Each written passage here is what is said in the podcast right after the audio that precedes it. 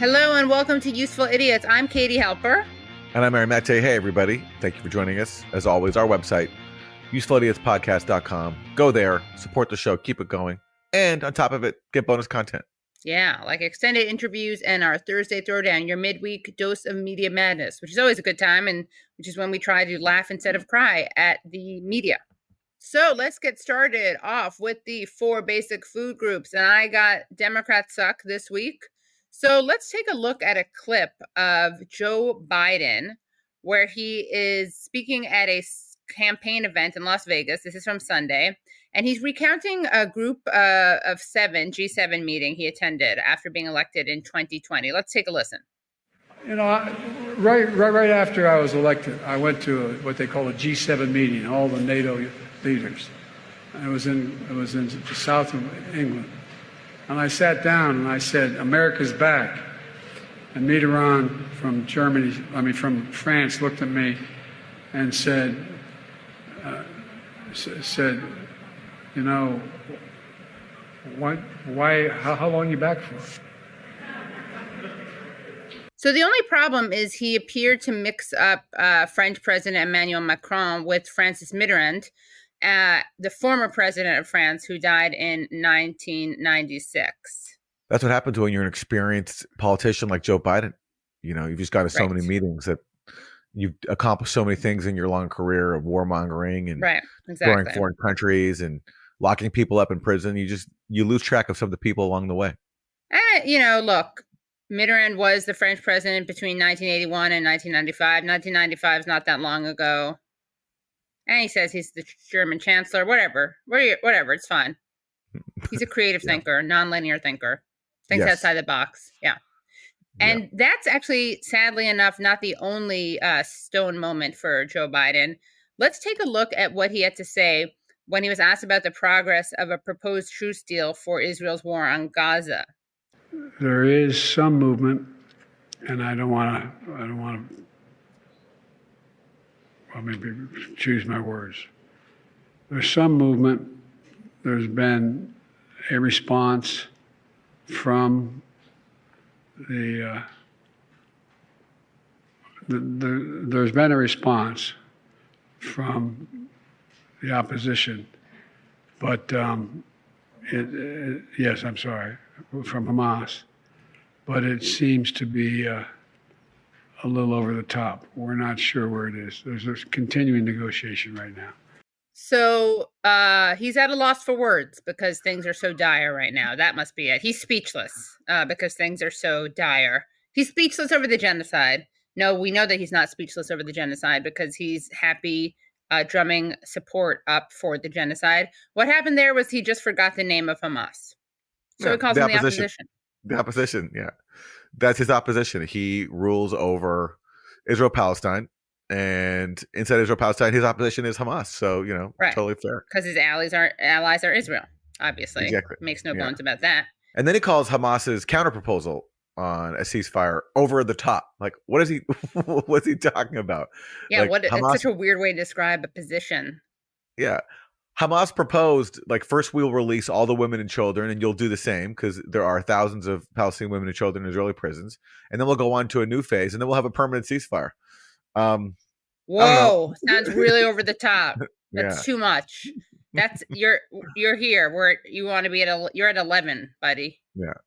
Calm down. I, God forbid think, you get God forbid you release the hostages and end the war. That would exactly. that's way too over the top. Let's let's be rational, calm, and keep going on with this genocide. Yes. I think because Hamas keeps insisting on parity, on treating everybody as equal. So for example, if we're going to release our hostages, you have to release yours, including your right. women and children that you've kidnapped from us. That's over the top for Biden, who they, does. They want they want parity, and Biden wants parity. Biden is parity. Sure, P A R O D Y.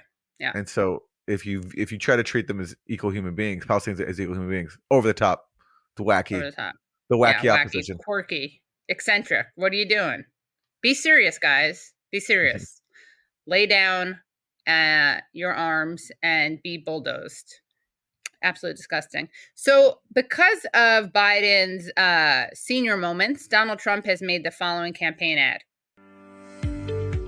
At White House Senior Living, our residents feel right at home. Our vibrant facility offers delightful activities and outings, round the clock professional care, and exquisite house made meals.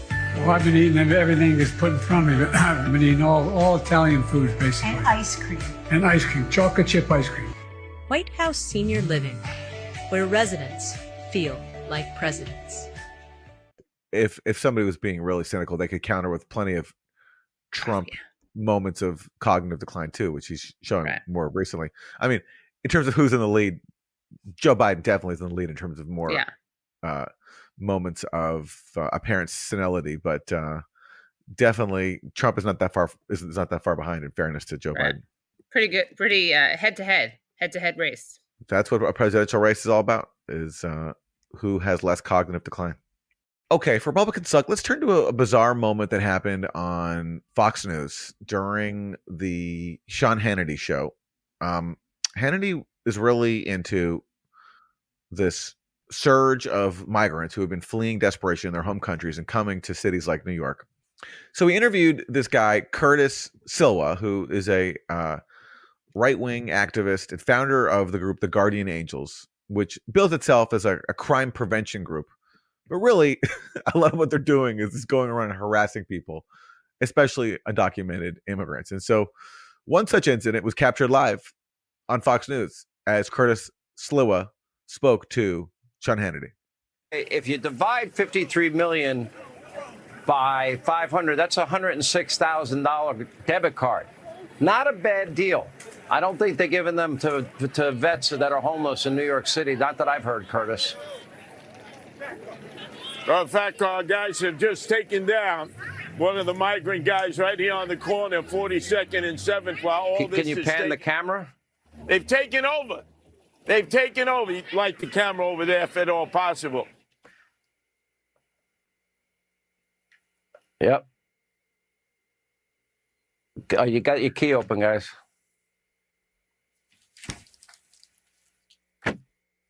So for our audio audience, the camera has panned over now to a bunch of guys in Guardian Angels garb, and they're basically harassing uh, what appears to be a migrant for reasons that are unexplained. So basically, we're watching an assault on live TV, and we're supposed to cheer this on. Out of control.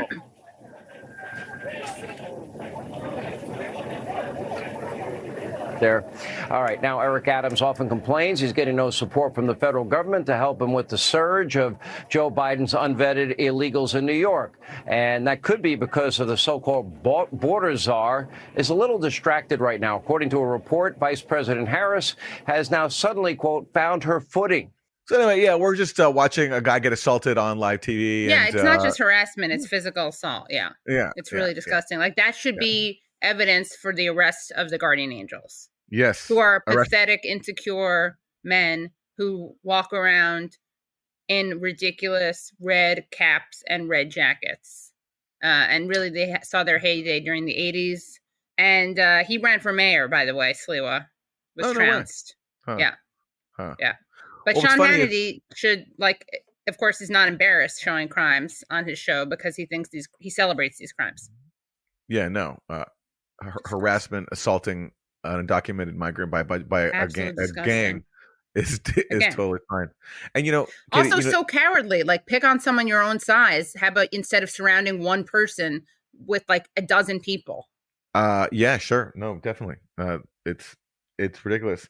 And you know, there are people in our audience who who have really mixed feelings about this whole issue of undocumented immigration. And to be honest, you know, I don't know what the answer is. Uh, I understand the argument from people who feel as if it, you know, uh, unfettered immigration hurts working class people because it means there are less jobs to go around. I, you know, I, I don't want to dismiss that. What I do know is, what one thing I do know is that if we weren't sanctioning and regime changing all these countries around the world, there wouldn't be such a surge of people trying to flee.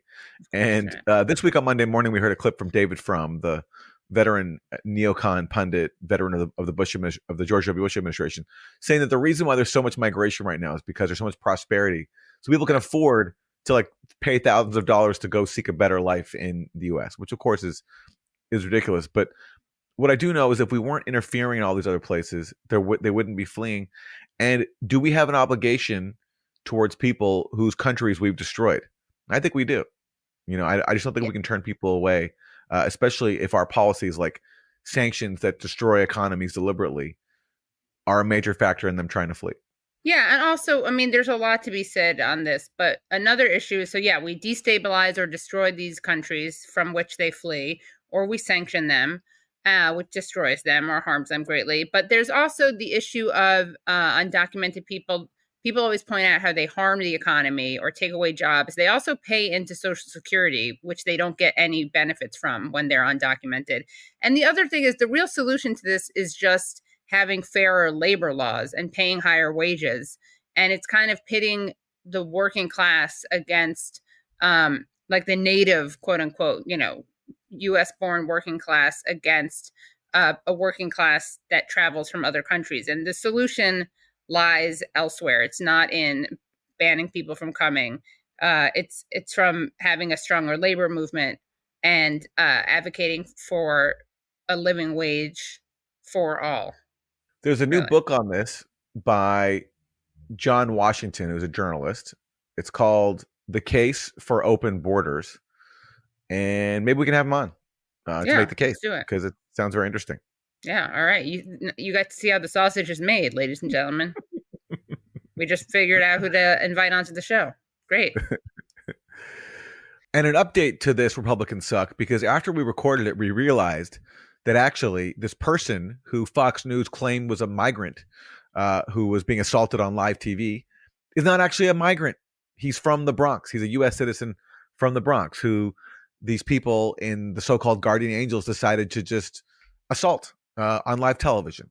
And of course, even if he were a migrant, that wouldn't justify doing anything to him whatsoever. Um, but just to show how racist these people are, they just assumed, I suppose, that a guy with darker skin than them is a migrant, uh, even though he comes from the Bronx. So there we go. Afford Anything talks about how to avoid common pitfalls, how to refine your mental models, and how to think about how to think. Paula, while certainly you can mess up on a million dollars a year, it is far less likely than it is on $30,000 a year. Right. I would meet wonderful people that were struggling with a budget that was super tight. It was 100% you need to make more money. Make smarter choices and build a better life. Afford anything, wherever you listen. Okay. What do we have for Isn't That Weird? So for Isn't That Weird, we have a story from UPI News, which is a great site, especially for weird news. Company offers to, quote, scrap your ex, end quote, for Valentine's Day. Very timely, of course.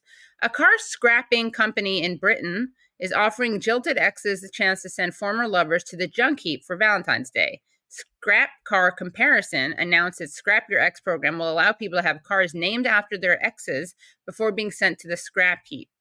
And a scrap heap, of course, is the junkyard, is what we, we in the United States call the junkyard. And here's what the uh, company is saying offering a unique form of catharsis for anyone that has recently gone through a breakup. The Scrap Your Ex scheme is open for a limited time to anyone worldwide who wants to trash the memories of a past relationship or even nominate a friend's ex that deserves to be junked, the company said in a news release.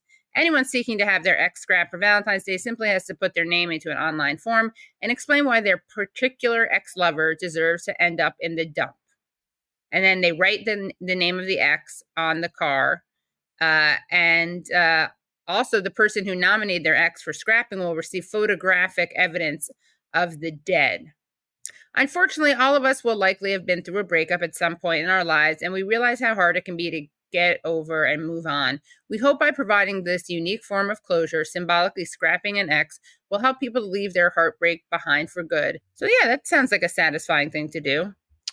I'm just a sucker for a good pun. So, you know, I wasn't on board with this idea until they dropped the Cartharsis. And then Yeah, it's I pretty good, realized, right? wow, this sounds fantastic. It's amazing what a what a good pun can do. Not to pontificate too much on that, but you're right. Pretty good. Pretty good. Thank you. Pretty good. So, what do we got for Isn't That Terrible?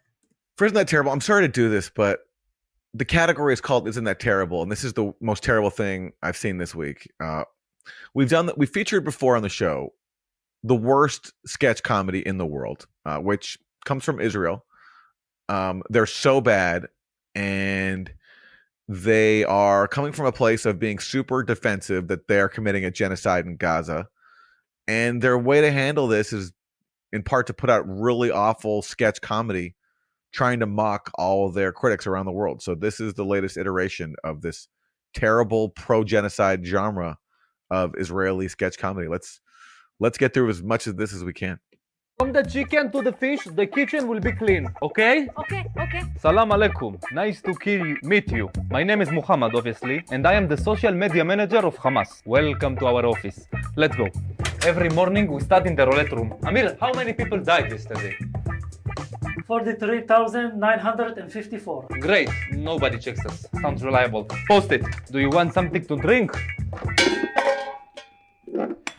There you go. In the past, there was Harlem Shake, Ice Bucket Challenge, Bottle Flip, but today, today the trend is to shout, Free Palestine. Hello, sweeties. What meaningless words did you learn today without knowing a bit of history? Zionist propaganda. Okay. Genocide denier. Wow, amazing. Now we organize a rooftop party for you, Gaza style. Wow, that's so amazing. Go, go, go. You're the best. Free Palestine. Yeah, yeah. Free Palestine, free Britney. All the words are stage, William Abu Shakespeare. And this brings us to the theater and drama room. Come. This is Gigi, this is Bella. Today they are filming a new video. Action! More, more, more, more. Cry more, cry more. Your doll, your baby is hurt. Oscott, oh, Oscott. Oh, it's a wrap. It's, it's a donor. It's a donor. Our cyber room. Their job is to annoy people with stupid comments. Most of our bots are from Pakistan. You need to be more creative with your comments, or I will fire you, okay? All right. I mean, that's enough. Um, William Abu so Shakespeare. Oh, they're so funny. So terrible. So funny. I mean, again, how sick of a society must you be when even Jews are not funny? Because you know Jews know, are they, truthfully they very very funny, the Israelis. but they really ruin everything. Um, they really really do. I mean, the, the primary victims of Israel are, of course, Palestinians, but Jews also pay a price. Um, one in being associated with Israel, but two also in having their humor destroyed. Yeah. Well, thank you, but also no no thank you to Stephanie Welch, who is a useful idiots audience member who sent that in, and we appreciate the suggestion, but also I'm so mad that I had to watch that because of you. Right. So um no, but seriously, thank you for saying that in and, and keep them coming. Yeah, keep them coming because Lord knows Israel keeps them coming. Awful, just awful humor. So stupid. Oh my god. All right, and those are your four basic food groups.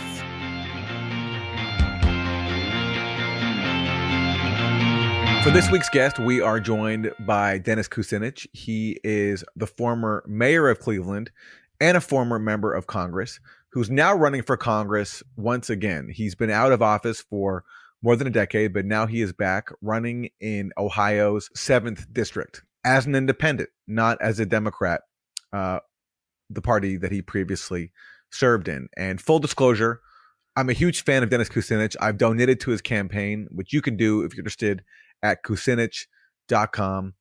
He is a longtime champion of peace, stood up to wars under uh, Bill Clinton, under George W. Bush, and Barack Obama. And I see him as a rare voice of conscience inside Congress. And that's one of the reasons I think he was chased out of Washington by his own party. And I'm very excited to see him try to come back in his bid for Congress. And Aaron does not live in Ohio, so you're a real true believer. I really am. You know, and I, usually I'm not a big fan of doing candidate interviews, but I know, had yeah, to make he's an, not. I had to make an exception for Dennis Kucinich because of the service he's provided to not just this country but to humanity for his whole career. So very excited to have him on.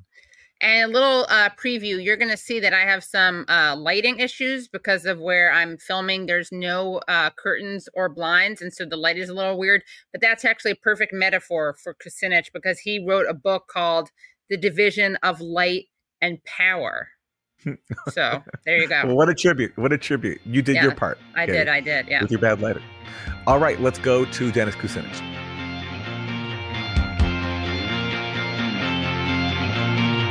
Thank you so much for joining us, Congressman Kucinich. Thanks, Katie. I uh, appreciate being on with you and Aaron, and I look forward to our discussion. So I thought a great way to start off would be by uh, showing people who you're running against. Max Miller, and explain why you were challenging him in Ohio's 7th District. So let's take a look at Max Miller's comments shortly after October 7th. Rashida Tlaib has the, I don't even want to call it the Palestinian flag because they're not a state, they're a territory that's about to probably get eviscerated and go away here shortly, as we're going to turn that into a parking lot. That's one comment. Unless you think that was an isolated incident, let's hear some more from him on Israel and Palestine. Congressman, um, you know, you represent us here in America, but you have family in Israel. How are they holding up? What are you hearing from them on the ground? Lawrence, they're doing well, but when I woke up just a few days ago at around 5:30 a.m., I woke up to absolute horror. I woke up to my cell phone, text messages, pictures, phone calls. It's absolutely upsetting. What we're seeing here in the United States is not a true depiction of what is happening in Israel. These individuals are savages. Israel has taken a measured approach since 1948 in its inception as a country, and Israel is a country and will forever be the home of the Jewish state. I want to be something very clear. Israel needs to take the gloves off. Murder is murder and terrorism is terrorism. Turn the place into a parking lot. I believe Israel is going to get a lot bigger after this conflict as opposed to smaller. So, why on earth would you want to run against this guy? He seems so great. Well, you know, the first thing I want to say about that is that after October 7th, emotions ran very high. And uh, I, I, you know, I myself felt very bad for the loss of life in Israel. It was horrible. But that doesn't justify what uh, Congressman Miller said because it was a clear call for genocide. Uh, you know, a direct public incitement to genocide is forbidden by, by the Genocide Treaty of 1948. Uh, I think it's uh, Article 3, Section C. And uh, if genocide is actually committed, uh, that kind of a statement could put one in, uh, in, the, in the ambit of prosecution uh, for complicity.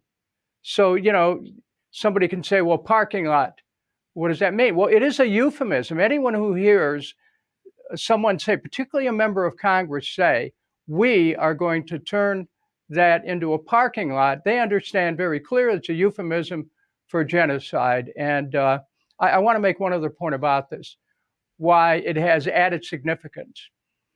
In 1948, when the IDF, uh, uh, just nine days after Israel became a state, uh, the IDF went into a number of villages uh, among Palestinians and cleared the villages by basically murdering, you know, hundreds of people, if not more. Uh, one such village was Tantura. There's a docu- documentary about it called Tantura. And what happened is they rounded up people in a square and they machine gunned them and dumped their bodies into a three foot ditch. Well, years later, people started to discover bones. They dug up and they found out there was evidence here of a massacre. What happened? this ditch was paved over and it became a parking lot. So when someone's t- talked about, and, and, certainly anyone who's familiar with the history of that time knows that there was Israeli scholars who had written about it, and their work was basically expunged. But to say you're going to turn Gaza into a parking lot has great significance here because you're cle- it's clearly a statement inciting genocide. Uh, and I understand strong feelings that happened at that time. But a member of Congress has to have uh, a little bit more discipline uh, in statements, and one must be very cautious when feelings are running high about incitement. And of course, I should just add, I also have relatives in Israel, and yet I don't want to turn Palestine into a parking lot in case people think that that's just what happens when you have relatives in Israel. Well, I, you know, again, uh, will this be an issue in the election? I think it will because it, it, you know, people want individuals in Congress who uh, can uh, look at a crisis, find a way to stop the bloodshed instead of accelerating it. And that's on both sides. Well, talk to us about your decision to run for office again. You've been out of Congress for a decade now. Uh, previously well known for running as a presidential candidate in the Democratic primaries, uh, the leading voice for peace inside the Democratic Party, I would argue, during that era. Uh, but you've been out of office now for 10 years. So, uh, what, what is bringing you back to the political field? Well, the, the times that we're in really require experience and knowledge and patience and a willingness to take a stand and speak the truth. And when my wife and I were talking to people about this race, uh, I was encouraged by the people in the district to run uh, because they feel like they haven't had uh, representation for a while. And so I decided, yes, I would step forward. Uh, why an independent? Because 47% of this district are uh, independent voters. And I represented almost half of the district for 16 years uh, and served the people, uh, not only through my votes in Congress, but also 11,000 uh, cases a year. I had a staff of 14 that worked time and a half on behalf of the people of the old 10th district. And so much of this territory is like a homecoming for me. But I'm, uh, I, am really focusing in this campaign on the issues of the economy, of what people are paying for the basic necessities of life, of uh, uh, housing, uh, the deficit. All of these endless wars keep getting put on a credit card. And they're jeopardizing our country's financial security. So that, you know, in the time that we have here, I'm certainly happy to go over some of the details of the campaign, but my uh, reemergence is the result of looking at what's happening right now and saying, you know, this is a time to step forward. I can't stay on the sidelines with uh, what I believe America itself is at risk. In in talking to people in your district, do you feel as if there's now more of an awareness uh, of the connection between fueling these endless wars abroad and deprivation at home? Oh yeah, I think there's more and more people are aware that, for example, since uh, 9/11, we spent, according to the Watson Institute of Brown University, about 8.3 trillion dollars that is added to our national debt for war. Uh, people are feeling a, a, a crunch. You know their credit cards are going up, personal debt's going up uh, uh, considerably. I think it's uh, something like 17 trillion dollars now. Uh, government debt's 34 trillion. We're really at a at a very tentative and dangerous fiscal moment where the government isn't paying attention to the economic needs of people, and people are starting to wonder, well. Why are we at war around the world? Why aren't we taking care of things here at home? What's with these almost 800 bases? Why are we going back to war in Iraq? Why are we bombing uh, Syria? What is this about attacking Yemen? We're escalating wars. Why? And how does this help America? And so these questions are being asked now. And I can promise you, as a candidate for Congress, I am going to be taking these questions directly to people in my district because people are going to have a chance to vote on a new direction, which is independent of the parties, but which can give the parties some ideas about how to get out of this uh, uh, financial cul and and political and moral cul-de-sac which America is in. Can you talk about your own personal history with economic precarity? I guess you could call it um, being unhoused yourself uh, your family's struggles uh, economically, how those influence your view of the world and your view of what needs to be done? You never know when when life brings you a gift when you're a kid. Uh, I grew up uh, the oldest of seven in the city of Cleveland. Uh, my family never owned a home. Uh, the kids came very fast, and you know we, like a lot of families today, we kept falling behind.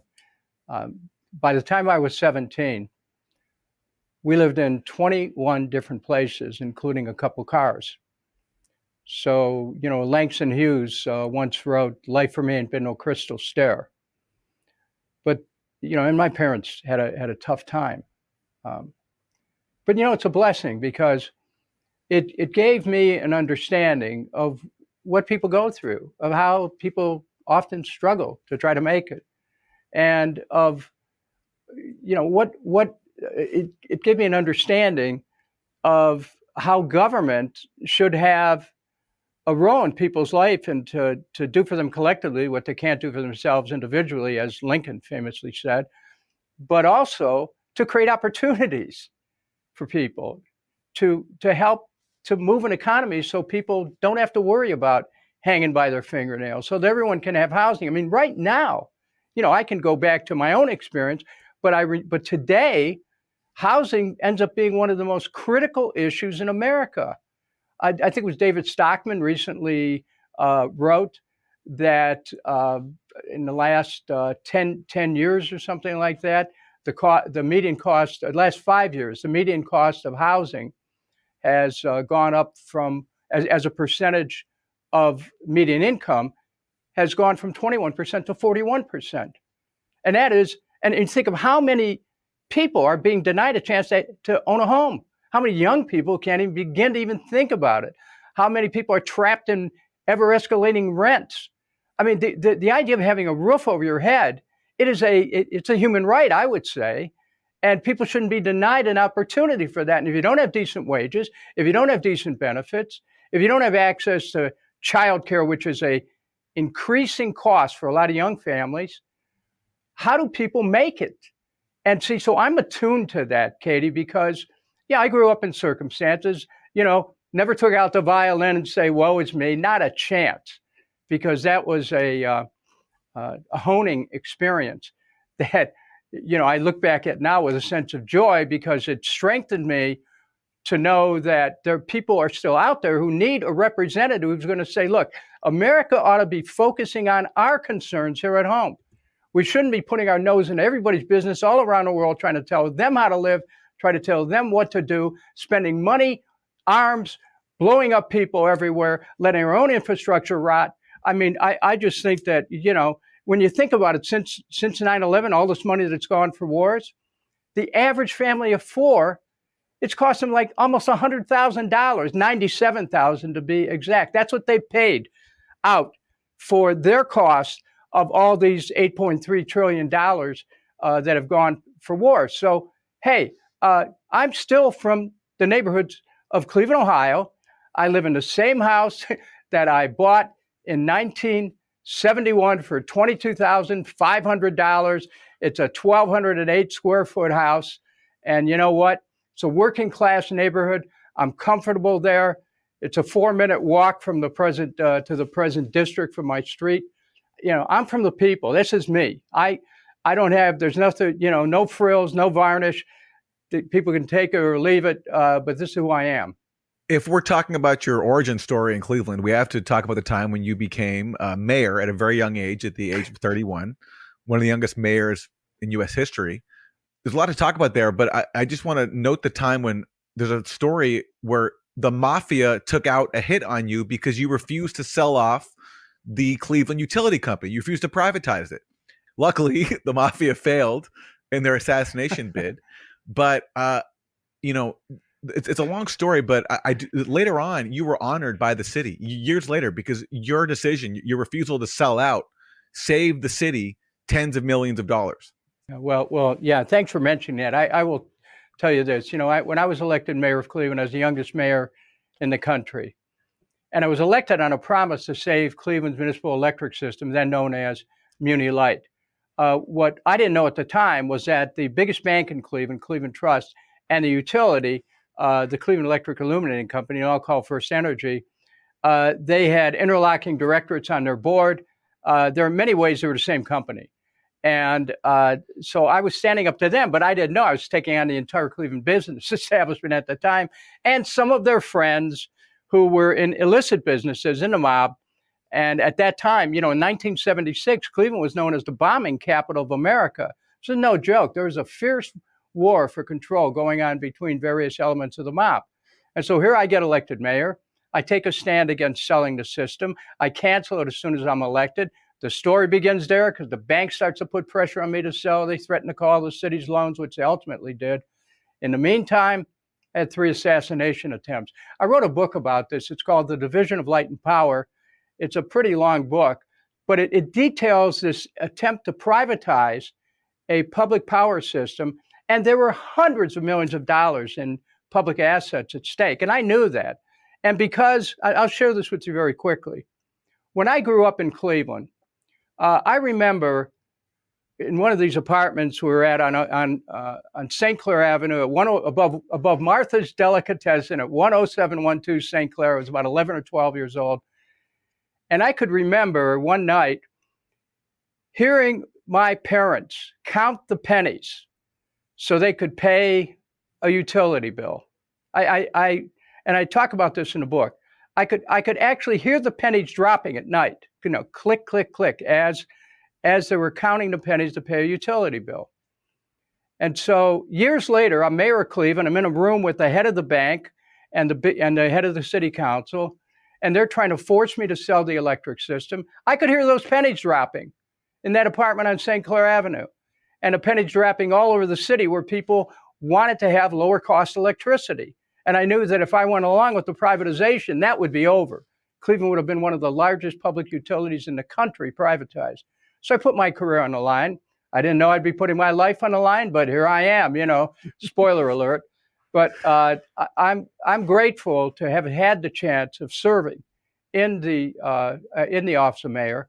And I'm looking forward to having the chance of returning to the United States Congress to work on those same economic issues that I've worked on my whole life for the people who I have represented who now live not in the city of Cleveland, but they're in the suburbs, they're in counties south of, uh, of Cuyahoga County, which is the county that Cleveland's in. What can a member of Congress achieve? What were you able to achieve, and what do you hope to achieve as a member of Congress? Because, of course, uh, there's a president in office and uh, with, with a lot of power. So, how can you, as one individual member of Congress, shape our country's uh, trajectory? Well, first of all, I'm running as an independent. And the importance is this I could very well be the only independent elected in 2024 because most independents don't go in with a strong political background or constituency uh, when they run for Congress. And I'm running in a in a in an area that I, I served about half of it. So there's a pretty good chance I could win this race. If I am elected, and that's not going to just depend on me by any means, it could depend on some of your listeners who want to go to or, or viewers who might want to go to kucinich.com and figure out a way to help. But if I'm elected, I could very well be the only independent in a sharply divided Congress. And I'll be in a position with my knowledge of how the system works to, tr- to point the country back to the Constitution, back to protecting our essential freedoms, which we will lose if we keep moving towards war we're, we're already in a surveillance society. And as a member of Congress, I pointed out in the past when I voted against the Patriot Act because I read it, the danger of giving the government the ability to reach into people's uh, private lives in the way the Patriot Act permitted it. Uh, you may remember with uh, when Libya was attacked, I had the Libyan uh, people from the Libyan government call me and say, "Why attacking us? We're trying to work with you." Those comments by the way, were picked up by one of the security agencies, given to the Washington Times, which basically printed a transcript of a discussion I had with one of the Libyan leaders. Now, you look at how the CIA spied on Feinstein's oversight committee in the Senate. You look at how the security agencies are spying on Tucker Carlson right now. You look at what's been done to Assange for telling the truth. You look at uh, what uh, the corporations have done in this unholy alliance with the government. We have a real question of how do we protect our essential uh, freedoms, our freedom of association, our freedom of speech, all the First Amendment rights. They're under attack. I'm going back to Congress to protect the Constitution. I'm going back into Congress to protect that part of the Constitution that talks about how how Congress shouldn't be spending money we don't have. Uh, and you know, there's there's a real need to start focusing on America, on taking care of things back here at home, on getting out of these wars, on getting away from the national surveillance uh, state. And I'm ready to carry that uh, forward into the next Congress uh, and help my colleagues who are obviously in a dither over this hyper partisanship, which is crushing our nation, and people know it. Uh, I, I stand for the American people and uh, you know there, there won't be any label on my name uh, when I, when people go to vote. This message uh, of taking care of needs at home rather than funneling you know all this money into these disastrous wars abroad, you know, it's traditionally a very standard progressive message. But in recent years, we've seen Republicans appropriate it. You know, Trump tried that in 2016 when he ran. He talked about, you know, America first and not spending all this money on disastrous foreign interventions. And we've sort of seen Democrats cede that ground because look at the Ukraine proxy war every single Democrat in Congress, including all the self-identified progressives, have voted for it. So what do you make of that? By this, you know, this choice by Democrats to cede the ground that you're staking that we're going to focus on on needs at home rather than fund these wars abroad? You've just described why I can win this election because I have I have solid Republican support because the message that I have is about fiscal cons- conservatism, something that very few Democrats want to talk about right now.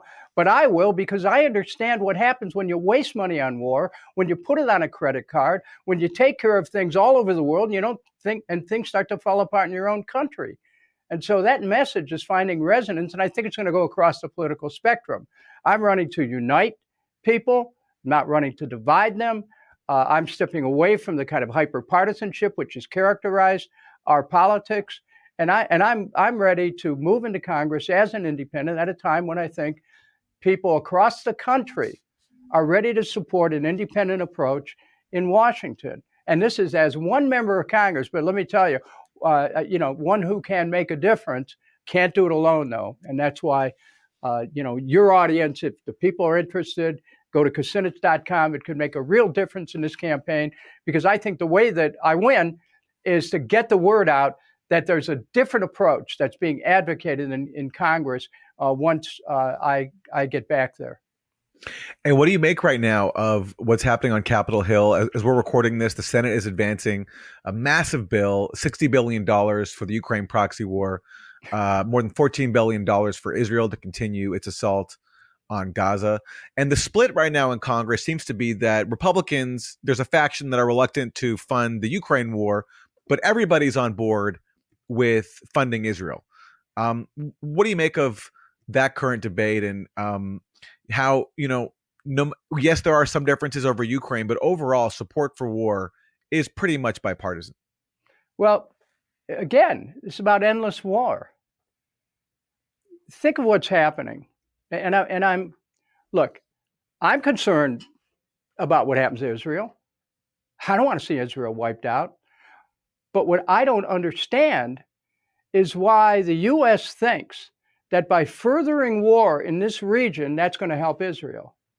I don't understand how the party of Ben Gvir and Smotrich, uh, as uh, cooperating with Mr. Netanyahu, thinks that if they carry out their program, of ethnic cleansing in Gaza, that that somehow is going to make Israel more secure. I think it'll make it less secure. You know, one can take a position on this without being, quote, anti Israel.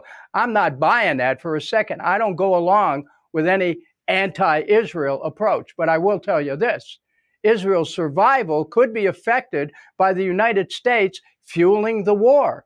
Because let's be clear when when when we try to drag Iran into a war, how does that help Israel?